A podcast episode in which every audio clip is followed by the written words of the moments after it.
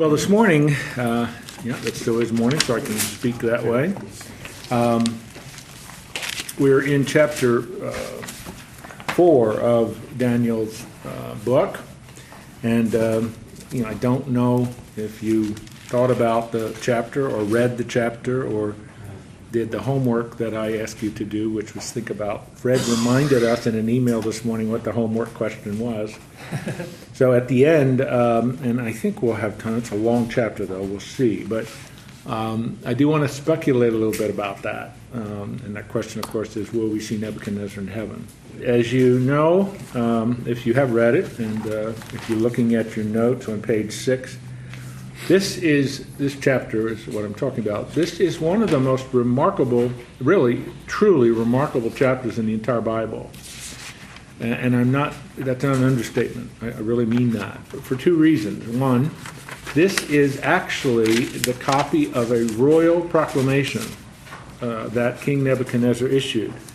Um, now, when I say a royal proclamation, what I mean by that is this is something that he uh, would have dictated to his secretary, uh, if you will, and then it was put on uh, tablets and it was distributed to all of the governors of all of the provinces of, of uh, the uh, Empire of Babylonia. And it was to be read to the, not, not necessarily every person in the empire, that would not be accurate, but in all of the governors' palaces and all of the governors' governors' residences. Um, and for that reason, it's, it's just almost astonishing. The second reason that it's important is this is a unique proclamation. Now, um, I, I, don't know how much you men know about the ancient world. I don't know how much you know about ancient history, so I'll assume you probably don't know a lot because that's not something usually you study. And even when you have history classes in high school or college, that's something you zip through real quickly to get to the modern period, which is where you're really interested.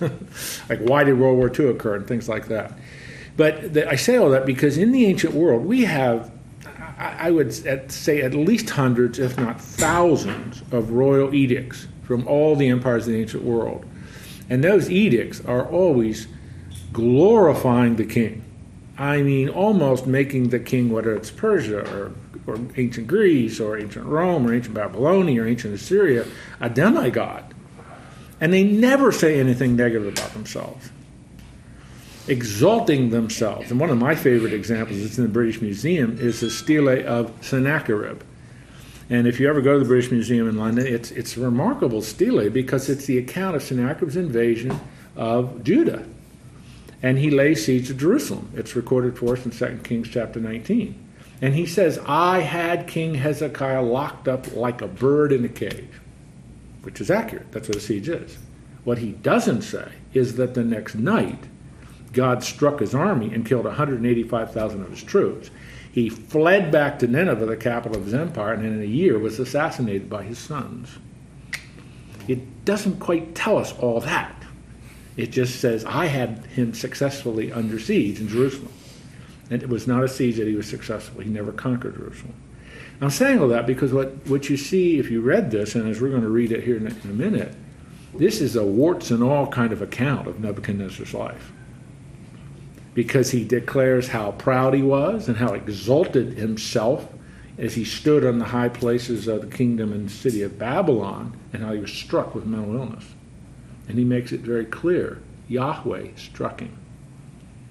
And then he makes that declaration at the end about the nature of Yahweh. And that's what will cause us to ask. So does that make sense? It's just that, that's why this is it's just absolutely an astonishing edict. It, there is nothing like this coming out of the ancient world, which again shows us why this this is an important book. It gives us a lot of historical insight, helping helping us to understand what Daniel chapter 4, verse 17 and 25 says. The Most High rules among the affairs of men and gives power to whomsoever he wishes. Let's get started. Verse 1, chapter 4. Nebuchadnezzar, the king of all the peoples, nations, men of every language that live in all the earth, may your peace abound. That is a very typical greeting to a royal proclamation. It seemed good to me to declare the signs and wonders which the Most High God has done for me. Now, the title, Most High God, is a Hebrew title. That's not a Babylonian title. That is not a reference to Marduk or Bel or Nebo or any of the other of the many Babylonian gods. He is unmistakably talking about the God of Daniel, the God of the Hebrews, the God of the people whom he took into exile. And then he says, Done for me. Every chapter so far in this book, he has been talking about Daniel's God, chapter 2, or chapter 3, excuse me, Shadrach, Meshach, and Abednego, your God. Now, what the Most High God has done for me. Chapter 4, this is all personalized. Verse 3 How great are his signs, how mighty are his wonders. His kingdom is an everlasting kingdom, his dominion from generation to generation. Now, that, that's almost poetic language. But if you were to summarize what Nebuchadnezzar is saying in verse 3, what word would you use? What character trait or what attribute of God is Nebuchadnezzar summarizing in that verse? The Most High God is what? Sovereign. Sovereign. He is the sovereign Lord of the universe. Now, again, just let that sink into your heart a little bit. It's a very common thing to read in the Psalms. As the people of uh, Israel, whether it's Asaph or whether it's Moses or whether it's David, some of the writers of the Psalms, they say things like that all the time. This is not David. This isn't Solomon. This isn't Abraham. This is a pagan king. I'm getting all animated here, sorry. This is a pagan king declaring this. And I mean, it's just, this is why I just don't, don't gloss over this quickly. just let this sink into your heart. This, this is an amazing statement on a royal proclamation that is going all over the empire. Verse 4 Now he t- begins to tell the story in this proclamation. I, Nebuchadnezzar, was at ease in my house and flourishing in my palace. Words of security, words of prosperity, which would be accurate. Verse 5 I saw a dream, and it made me fearful, and these fantasies as I lay on my bed and the visions of my mind kept alarming me. So again, this is we've seen this a couple of times in the book. He's had a dream, it's disturbing, and so he wants to know what this mean. So I gave orders to bring to my presence all the wise men of, the, of Babylon that they might make known to me the interpretation of the dream. Very typical thing to happen, and we've seen this before. Then the magicians, the conjurers, the Chaldeans, the diviners came in, and I relayed to them the dream, but they could not make its interpretation known to me. Finally, verse 8 Daniel came in before me, whose name is Belteshazzar. Remember, that should be a reminder to you. That's his Babylonian name. His Hebrew name is Daniel, his Babylonian name is Belteshazzar, according to the name of my God. And uh, Belteshazzar, he is named Belteshazzar after the god Bel, B E L, one of the gods of the Babylonian pantheon. And in whom is the spirit of the holy gods. I related the dream to him, saying, O Belteshazzar, chief of the magicians, since I know that a spirit of the holy gods is in you, and no mystery baffles you, Tell me the visions of my dream which I have seen, along with its interpretation. Now these are the visions in my mind as I lay in my bed. I was looking, and behold, there was a tree in the midst of the earth, and its height was great. Verse 11 The tree grew, tree grew large and became strong, and its height reached to the sky. It was visible to the end of the whole earth. Its foliage was beautiful, its fruit abundant, and in its food for all. Beasts of the field found shade under it. Birds of the sky dwell in its branches, and all living creatures fed themselves from it. I was looking in the vision in my mind as I lay in my bed, and behold, an angelic watcher, a holy one, descended from heaven. Now, let me stop there for just a minute. This is sort of a exegetical comment I'd like to make because this is a This is a significant Hebrew word, uh, Aramaic word that's being used here. An angelic watcher. I don't know what all the translations we have here around the room. A holy one. Okay, Holy One. I mean, I'm reading from the New American Standard. It's it's a unique word, and it it seems to be referring to a special class of angels. There's something special about this visitor, this watcher, this Holy One that appears to, to Nebuchadnezzar in this dream. Okay? So that's just, as you'll see in just a minute, that clearly, verse 13, is clearly referring to a messenger from God, the Most High God. And Nebuchadnezzar has chosen to use a word in this proclamation that focuses in. Did I lose you by that comment, or are you with me? No, we're with you, but uh, he also uh, expresses, he, he, he obviously believes in heaven, you know, at this point. Yes. Um, don't make too much of that. Because remember, in the ancient world, they're not atheists. There are no atheists in the ancient world. And they believe in an afterlife, and they believe in a heaven, and they believe in, but not the way it's described in the, in the Hebrew Bible, the Old Testament.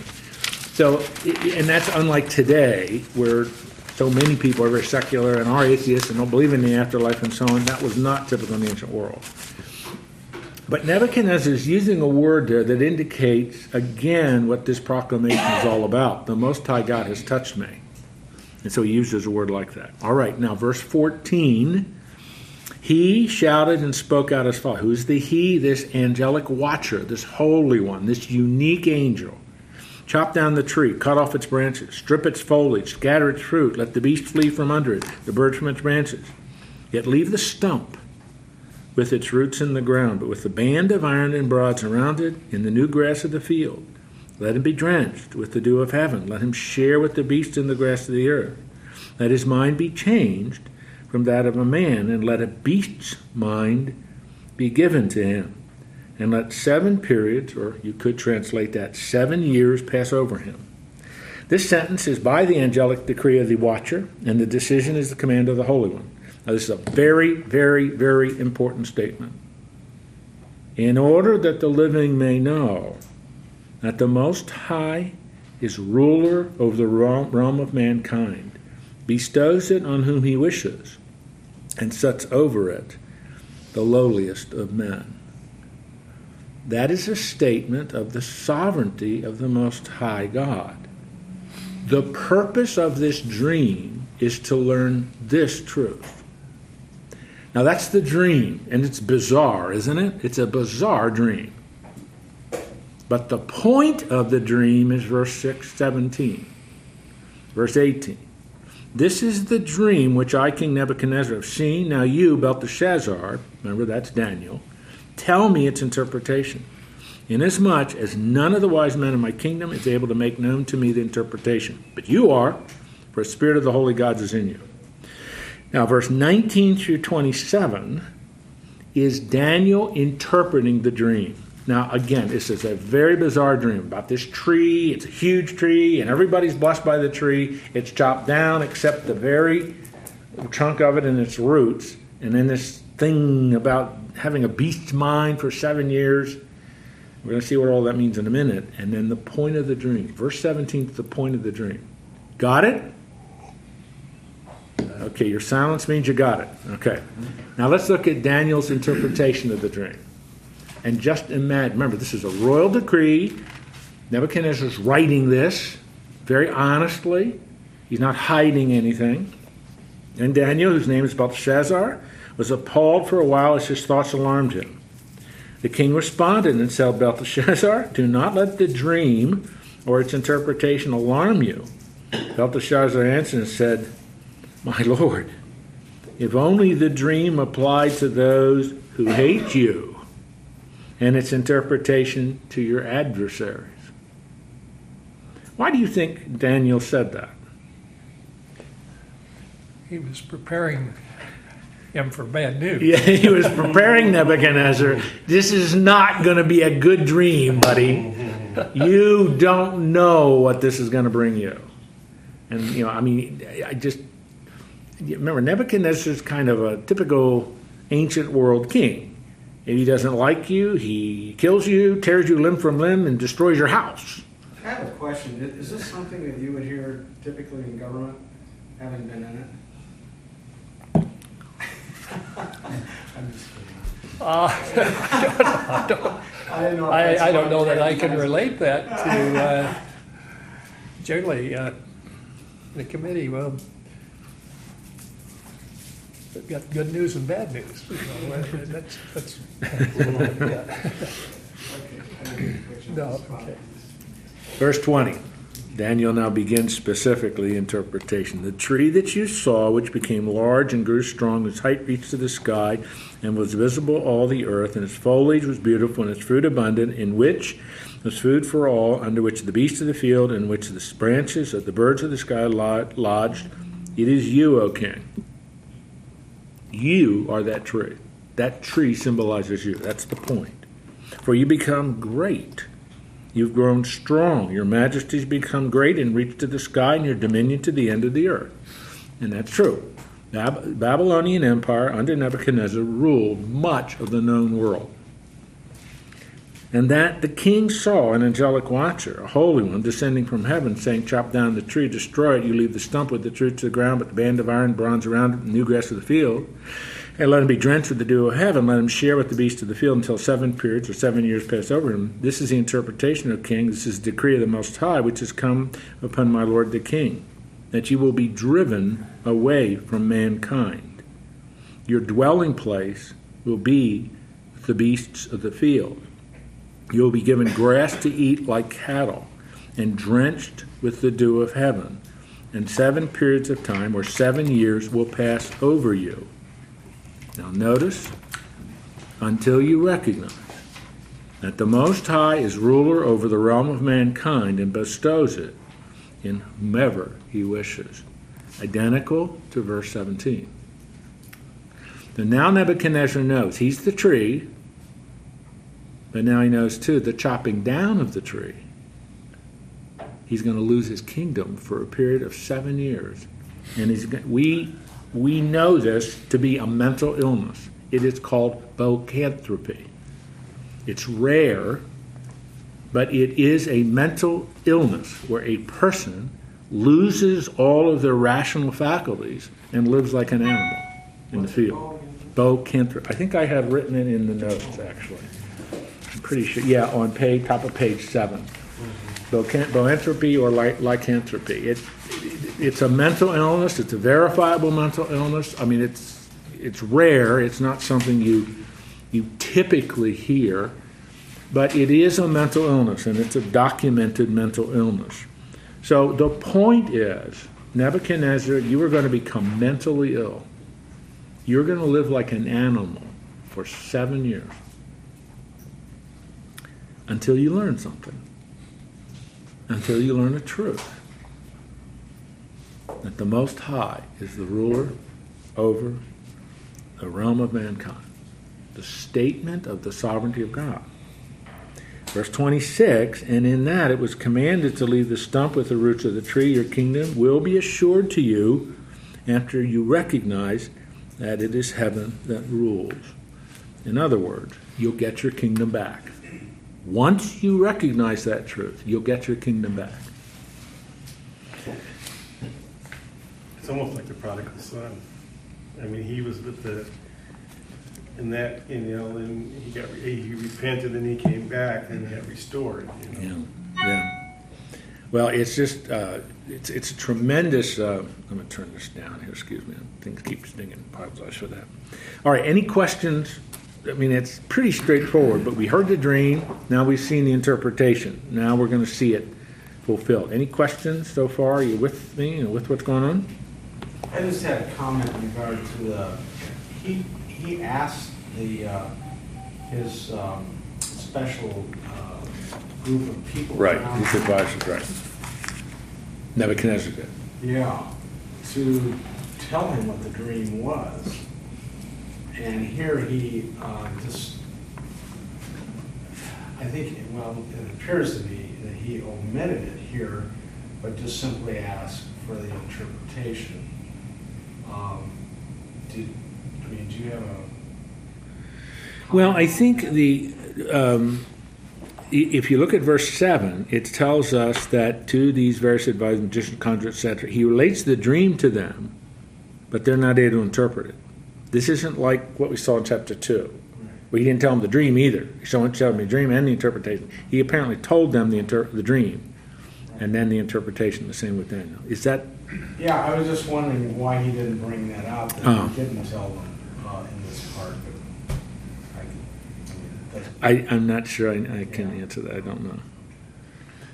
All right.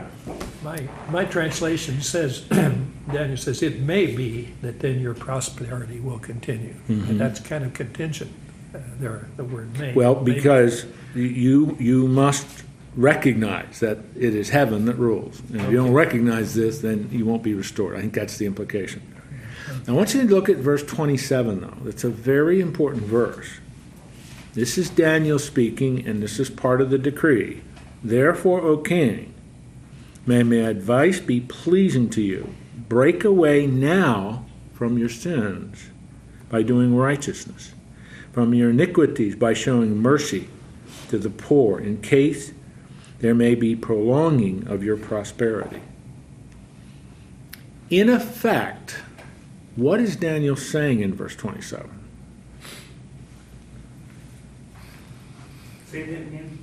He's telling the king to still do right. And therefore, You might, you might not have to He- go into. that's right, that's right. Yeah. He is giving him, that is, Daniel, speaking for God, is giving Nebuchadnezzar a chance to avoid this. So, I mean, king, if it's pleasing to you, break away from your sins, do righteousness. So it's, I wrote in my Bible, again, the grace of God. He's giving him a chance. He can avoid this. Well, verse 28 and following shows us he doesn't listen to Daniel. All right, now as we read this, I want you I want to ask you this question. If you were to assign using just one word, what is the primary fundamental sin of Nebuchadnezzar that's being illustrated here as I read these next verses? All this, remember, this is the decree now continuing. Verse 28 All this happened to Nebuchadnezzar the king. Twelve months later, 12 months after what? After he was born. Yeah, after the dream and after the interpretation and after the warning. So it's one year later. And if you're following and you're interested, this is 582 BC. And by the way, this is really interesting. Do you know what chronicles are? In the ancient world, chronicles were every king, and we have just thousands of these in all the libraries of the ancient kingdoms that have been found in archaeology. But the king had secretaries who recorded everything that happened every year of his kingdom. And many of the king, we see this in Esther, King Xerxes, couldn't sleep, so what did he do? He had the secretary come out, read to me the chronicles of my of my rule. I want to hear all the great things I've done. It'll help me get sleepy. I'm serious. So we have the chronicles of Nebuchadnezzar. But from 582 BC until 575 BC, there's nothing. There's nothing in the chronicle. Do you think that's a coincidence? Do you think maybe they lost him in the chronicle? Do you understand what I'm saying? Yeah. There's verifiable historical evidence for a seven year period of silence in Nebuchadnezzar's reign. That brings up something that really struck me when I read this, every time I've read this. Babylon is the empire. Absolutely. He's gone. How unlikely is it that he wasn't replaced, Mm. or that they didn't allow this crazy person who was roaming the fields to come back? Mm. That's right. It doesn't really, the Bible never doesn't- addresses no, it, it but it seems really strange Yeah. that that would ever have happened. Yeah. Because as it was the case in the ancient world, as it would be the case today, there'll be a coup, Somebody would seize power, the strongest man in the kingdom, and would make himself the new king. But God, I think we can only conclude, because you are absolutely right, the scriptures and history is very silent on this. We just have to infer that God is preserving the kingdom. He promised that if he repents, he will be given the kingdom back. And God did that. So, I mean, this we have historical material that verify doesn't this decree verifies it, but there's a seven-year period of silence in the Chronicles of King uh, King Nebuchadnezzar's reign, and it would seem very reasonable that this is this period when he's sick. So let's look at what happens. Verse 30. He's on the r- roof of the royal palace. Possibly, some believe, and, and I, we can't prove this, that he could be standing on the roof of the Hanging Gardens of Babylon. Have you ever heard of those? Yep. That's one of the ancient, one of the wonders of the ancient world. It was a, it was an amazing thing that that Nebuchadnezzar built. His wife was from the mountains of Media, which is farther to the north, and she missed that. She missed the cool breezes of, of uh, during the summer months, and she missed the, the elevation with all the beautiful plants and so on. So he built this for her, and it, it was. It, we have some evidence of where it may have been. It's in modern day Iraq, and we can't go there, and don't ever go there until things settle down, if they ever do. So he's he's in one of these incredible buildings in this massive city. In verse 30, the king reflected. Is not this Babylon the great, which I myself has built as a royal residence by the might of my power and for the glory of my majesty? What word would you describe? What word would you use? What term would you summarize as the primary sin of Nebuchadnezzar? Pride. Pride, arrogance, or one of it's, it's a Greek word, but it's one of my favorite words. There's a present day Republican candidate who really manifests this as well. Hubris. Did you ever hear that word? That's a word. That's a word. You ought to fold that into your vocabulary. It's a Greek word, but we brought it into English. It's used in writings and so on. Hubris. Arrogant, defiant pride. That's what Nebuchadnezzar manifests here. I did all this. How great I am. I built Babylon the Great. And he did. He built that city. They estimate the walls of the city were wide. You could put seven Volkswagen bugs together and drive them all the way around. Do you understand? That's how wide it was. Do you understand what I mean by that illustration? This was an incredible city. And he had every right to stand and, man, I'm really something. Look at what I did. He's exalting himself. But what's the point of the dream? You must recognize that the Most High rules in the affairs of men and gives power to whomsoever he wishes. Nebuchadnezzar isn't manifesting that. I did all this. I am so great. Verse 31 While the word was still in the king's mouth, a voice from heaven came saying, King Nebuchadnezzar, to you it is declared, sovereignty has been removed from you. Did God tell Nebuchadnezzar that was going to happen to him? Yes, through the dream. Now it's happened. Verse 32 And you will be driven away from mankind. Your dwelling place, excuse me, your dwelling place will be in the beasts with the beasts of the field. You will be given grass to eat like cattle. Seven periods of time, seven years, will pass over you. Now, here for the third time in this chapter, until you recognize that the Most High is ruler over the realm of mankind and bestows it on whomever he wishes. Immediately, the word concerning Nebuchadnezzar was fulfilled, and he was driven from mankind and began eating grass like cattle. His body was drenched with the dew of heaven until his hair had grown out. Notice these are similes, like eagle's feathers, and his nails like birds' claws. In other words, if you don't clip your nails for seven years, they're going to be long like claws. That's, that's the simile there. All right, so here's Nebuchadnezzar, the, the most powerful man in the ancient world. Indisputably, he had no rivals. Now he's a wretched, abhorred, despised, mentally ill man out in the fields. It's incredible. isn't it? Who did this? God did it. That's the point of this decree. God did. Remember, go all the way back to the beginning of the decree. This is what the Most High God has done for me. All right. Verse 34. Now, these verses, verse 34 and 35 and into verse 36, are extremely important verses because of this is the decree. And this is what Nebuchadnezzar is saying. I learned this. But at the end of the period, I, Nebuchadnezzar, raised my eyes toward heaven. My reason returned to me, and I blessed the Most High, and praised and honored him who lives forever.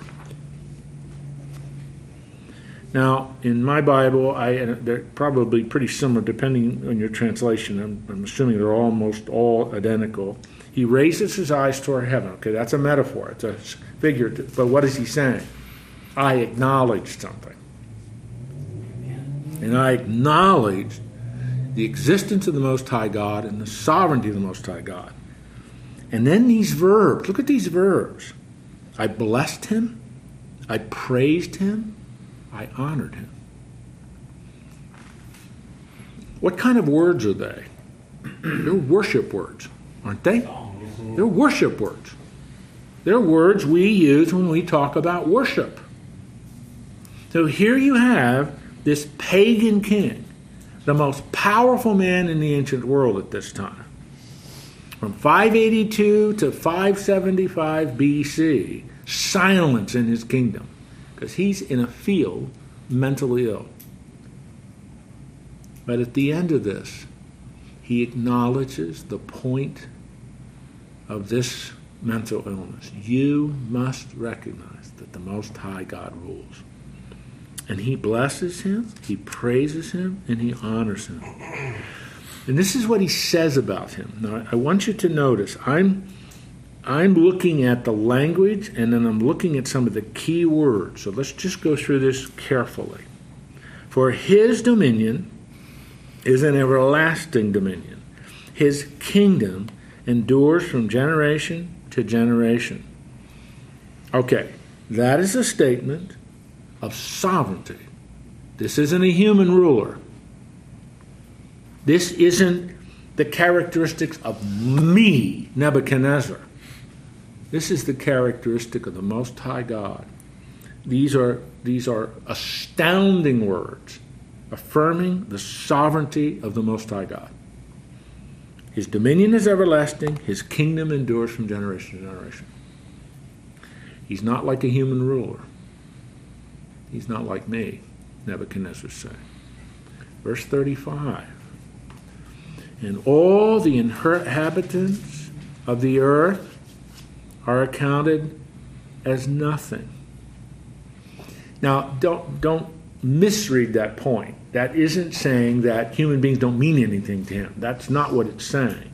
But in comparison to the Most High God, human beings are like nothing. You can't even compare them. You cannot compare Yahweh, the Most High God, to human rulers or to any other human being. So he is make, he's making again a statement. This is astonishing. They didn't talk like this about their gods. This isn't how they talked about Marduk. He's talking about the Most High God in this way. Continuing verse 35. But he does according to his will in the host of heaven and among the habit inhabitants of the earth, and no one can ward off his hand or say to him, What have you done? He's not accountable to anybody. He's not accountable to anyone but himself. Now, again, he's just don't skip over these words quickly. These, these, these are astonishing words that are in a royal decree. And I want to repeat, for, it's about the fourth time I've said this this morning. As this goes out to all the governors, he is not talking about Marduk, the god they worship, or Bel, or Nebo, or any of the other gods of the Babylonian pantheon. He's talking about the God of the Hebrews.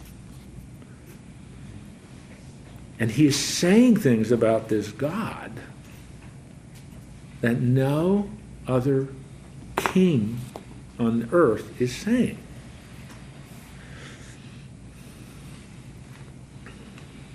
Verse 36 At that time my reason returned to me. My majesty and splendor were restored to me for the glory of my kingdom. My counselors and my nobles began seeking me out. So I was reestablished in my sovereignty and surpassing greatness was added to me. The grace of God. When it says, you know, his nobles begin seeking me out, means he's going back to the normal practices of running the kingdom. Now I, Nebuchadnezzar, praise, exalt, and honor the King of heaven, for all his works are true and his ways just, and he is able to humble those who walk in pride. Two questions. Three questions, actually. Question number one Did Nebuchadnezzar get it? Yes. He did. He got the point. He got the point that God wanted him to get. You're going to be struck with mental illness until you learn that the Most High did. He learn that? Yes. Verse Hard 34. Pardon? It's a hard way of learning things. Well, yeah. But I mean, the arrogance, the hubris that he exemplified as he stood on the roof in the Hanging Garden of Babylon, maybe, exhibited that. I mean, he's got God's got to break him down. He did. So he learned the lesson. Second question. Now think about think about it from this perspective. If you're a Jew and you're in exile in Babylon, or you were part of after 539 BC and you come back to Babylon, uh, come back to Jerusalem and start rebuilding the temple, and you read Daniel, what's this going to remind you of? What's this going? To, what lesson are you going to learn? What were the Jews to learn from chapter four? the most powerful king on the earth repented. Their own lives. Their own lives, but that, you know, they so seeking after other gods and mm-hmm. the, the, si- the silliness of si- going after other gods. When mm-hmm. they, they have a god that, Nebuchad- that brought Nebuchadnezzar, the most powerful man on earth, to, to, to, to mental illness, broke him. Mm-hmm. That's our God. Why would we ever want to go after other gods? and I mean, it's, and by the way, and I think you know this, but the one thing that the exile did for the Jews is it broke them of their penchant for idolatry. When they come back from the exile, they never struggle with that again. You don't see that. They, for the rest of the history of the Jews, when they come back from 539 BC and Ezra and Nehemiah are all about, those books of them, they come back. They never struggle with idolatry again. As a matter of fact, during that period, that's when the Pharisee movement is born, with that rigorous focus on the law and that intense singular focus on the law that then turns into a legalism, which is what Jesus deals with.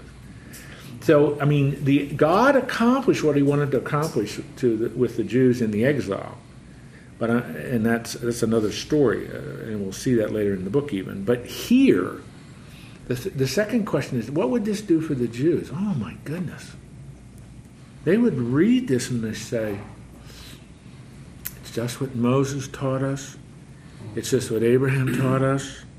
It's just what the king, the prophets taught us." Our God is the supreme, sovereign Lord of the universe. Why would we go after other gods? And God used Nebuchadnezzar to teach a lesson to That- Nebuchadnezzar's people. That's right. as well as the Jews. Yeah. That's right. Do you think that there could have been a little arrogance injected into the Jewish, Jewish people out of this? We've got the best guy. Of course. Of course.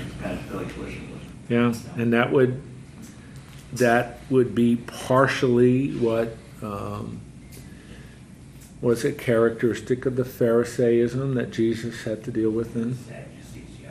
hmm The Pharisee rabbis of the first century, Jesus would have heard that. Like, my, They my would- they- better than your God? Well, but they, they would say that they said it this way Father Abraham sits at the gates of hell and won't let any of his people in.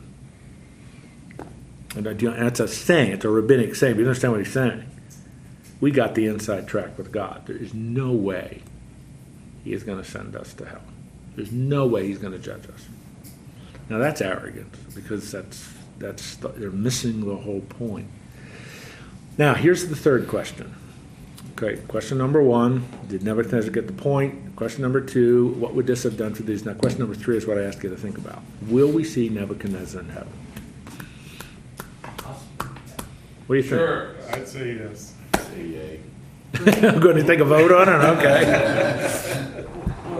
But don't, don't we, one one of the requisites for going to heaven is believing in Jesus Christ, and that he died for our sins, and we were, they were removed from us, and and he didn't have that opportunity to know about Jesus Christ. No, Jesus hasn't uh, been born yet. There Not, were all that. others. But He mentioned Solomon and some of the others that didn't have the opportunity to, Samson. Samson. Well, yeah. And accepted. He got, he accepted God. yeah, Did he, did he accept it? No. Did he get He fired? acknowledged. now let, let's That's what let's remember a couple of things here. We're, we're getting They're getting all. Yeah, okay, but that's good. No, no, That's a I very legitimate question. Now, rem- let's review a couple of things. We, we Yes. talked a little bit about this before in, uh, in previous uh, studies. Um, remember, uh, before Jesus, you know, before the Christmas and Easter, just thinking of the two key holidays, before the incarnation and the, the sacrifice of Christ on the cross and so on. And remember, uh, this, how did God deal with sin? Through the sacrifice of animals, blood sacrifice of animals. And it's when you study, it's in Deuteronomy, it's in Numbers, it's in Exodus, it's in Leviticus, and it's throughout the prophets, it's in the Psalms.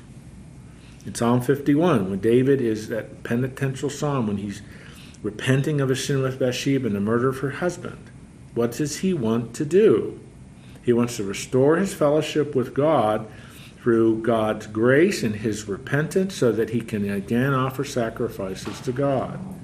When you offered the sacrifice of a lamb, or you went through the scapegoat ritual, your sins are transferred to that animal in the eyes of God.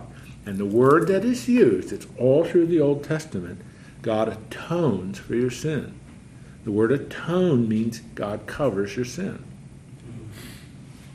So, now, what is required there?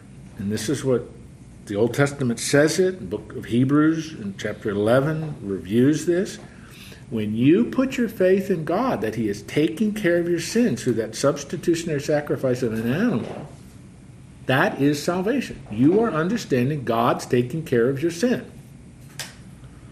Now, what happens when Jesus comes is God, and this is the language of the book of Hebrews, God once for all takes care of that.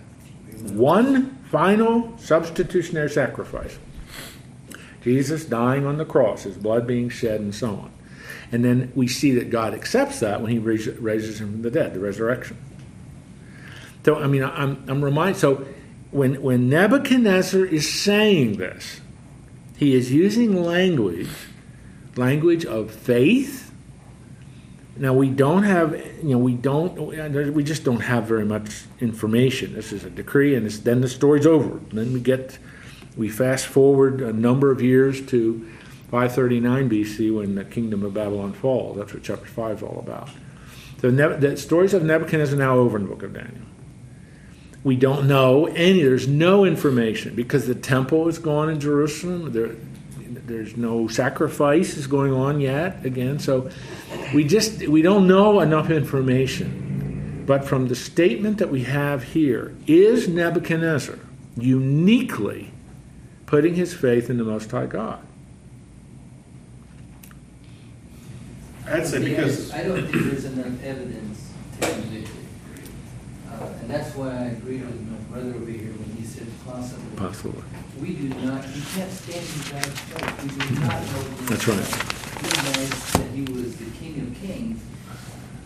New Testament tells us, not Mhm. everyone that says Lord, Lord is going to. Is gonna enter.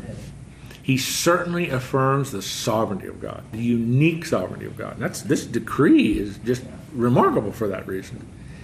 But I, I I think you you said it probably the best. We don't have enough information to make a definitive conclusion about Nebuchadnezzar in terms of eternity. See, there's another part in the New Testament where it says, every knee shall bow, and Mhm. every tongue confess, every means every. Yeah, Amen. yeah, Even Lucifer. And, and including those who are not saved. that's right. Who reject? That's right. So they'll recognize. it. Just That's like right. After seven years, he Yeah, recognized. it. yeah.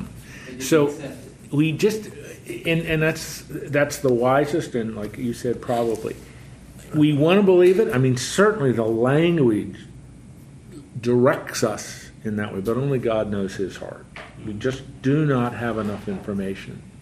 And this is it. There's nothing else. There's nothing more in that in the book of daniel about nebuchadnezzar. There's nothing more. There's no more information in the prophets or anything like that that gives us any insight. I, I was just gonna say, you know, it's in thirty-six, he's going back with all of his splendor and all of his that he had before. He, I don't, you know, then he makes that statement in verse thirty-seven, he just didn't slip back into his No. arrogance and pride. know. And he makes statements like his ways are true. Speaking of mm-hmm. God, his ways are true, his ways are just, and he has the power to humble those who walk in pride. Mm-hmm. I always, I always find verse thirty-seven extremely valuable because you know, and you, even if you have a cursory know, knowledge of history, you know that is exactly what has happened. Every individual who has power and exalts himself in that power, God brings him down. I mean, I, I don't know, but you start just start with very familiar, like Alexander the Great. You know, he conquered the whole world in 11 years. In 323 BC, dies in Babylon, a humiliating death.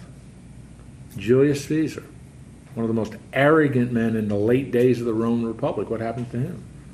He's assassinated. I mean, you could, and I, I an example in the 20th century, and there are many you could, but one of my favorite examples is Benito Mussolini, and I only choose him because his his arrogance in those those early days when he sees his power in Rome, and you know what his goal is to kind of restore the glory of the Roman Empire, and I can, I've seen those those films. He stands on that, you know, very arrogantly. I am so great. What happened to him? He was he was overthrown by the rebels, and he and his mistress, wasn't even his wife, were hung upside down. And brutally. Another example is Nicolae Ceausescu, the ruler of communist Romania. When all of those Eastern European countries were falling to, from to communism and no longer satellites the USSR, same thing happened to him and his wife on Christmas Day, 1989. They were murdered by the rebels seizing power. And he declared himself to be a demigod. I mean, on and on and on. God humbles those who walk in hubris. Defiant, arrogant pride. And Nebuchadnezzar learned that lesson. I, and I, and I think the way Darrell put it is, is, is good, wise, cautious way to put it. We probably don't have enough information to declare the eternal state of King Nebuchadnezzar. Now, personally, I hope he is. oh, man. he's one of those men. If he is in heaven, I I, I want to talk to him for quite a long period of time. You know, it's just, but we don't know. The grace of God is amazing, so we'll see. John, did you ever? I was gonna say, you'd think he would have gone after thirty-seven one step further and said, this high God is the one that we as Babylonians are gonna Mhm. worship from this point on, and no others. He doesn't say that. Doesn't say No, that, he yeah, so. Yeah. It's just he, what he says is is really truly remarkable, and it, it is. And remember, this is a decree that goes out throughout the kingdom. This would have been a decree that the governors of the various provinces would have read and probably read in their in their courts. But um, we just he's not saying we're going to do away with Marduk now. Going to do away with Bel and Nebo, and uh, you know we it, that- we don't know that. But Nebuchadnezzar, um, as, as you know, we dated this stuff. Nebuchadnezzar will rule for a few more years. This is near the end of his rule. He's going to rule for a few more years and then die. And it do, there's nothing more in the book of Daniel. And we get to chapter five, which is uh, I'll introduce it here in a minute. Is this is the end of the Babylonian kingdom? In 530, uh, in 539 BC, the, the Persians under Cyrus conquer Babylonia seemingly impregnable, seemingly unconquerable city, they do it. And this is what chapter 5 is all about. All right, now let me see if you have questions or additional comments about chapter 4, anything you want to ask me about or you want to talk or comment on. It's a very, very important chapter. I still think he went to heaven. Well, we will see. We will see. Yeah, we know. So, Jim, could we- ask the question today, if someone, you- you asked, is, do you think Neb- Nebuchadnezzar's gonna go? Neb- Nebuchadnezzar? Nebuchadnezzar's gonna go to heaven, can we ask that same question about us?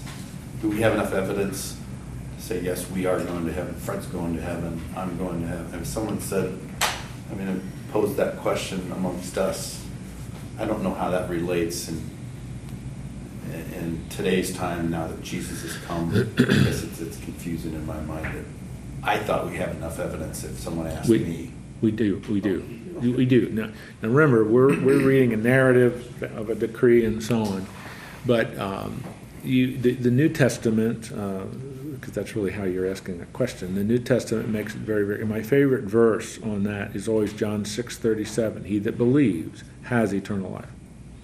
And, I mean, that's in the context of Jesus mm-hmm. talking about himself and his, what he's going to do, he's going to die and his blood's going to be shed. He that believes has eternal life we can have absolute certainty in our heart, you and I, and as we testify and give witness around the table.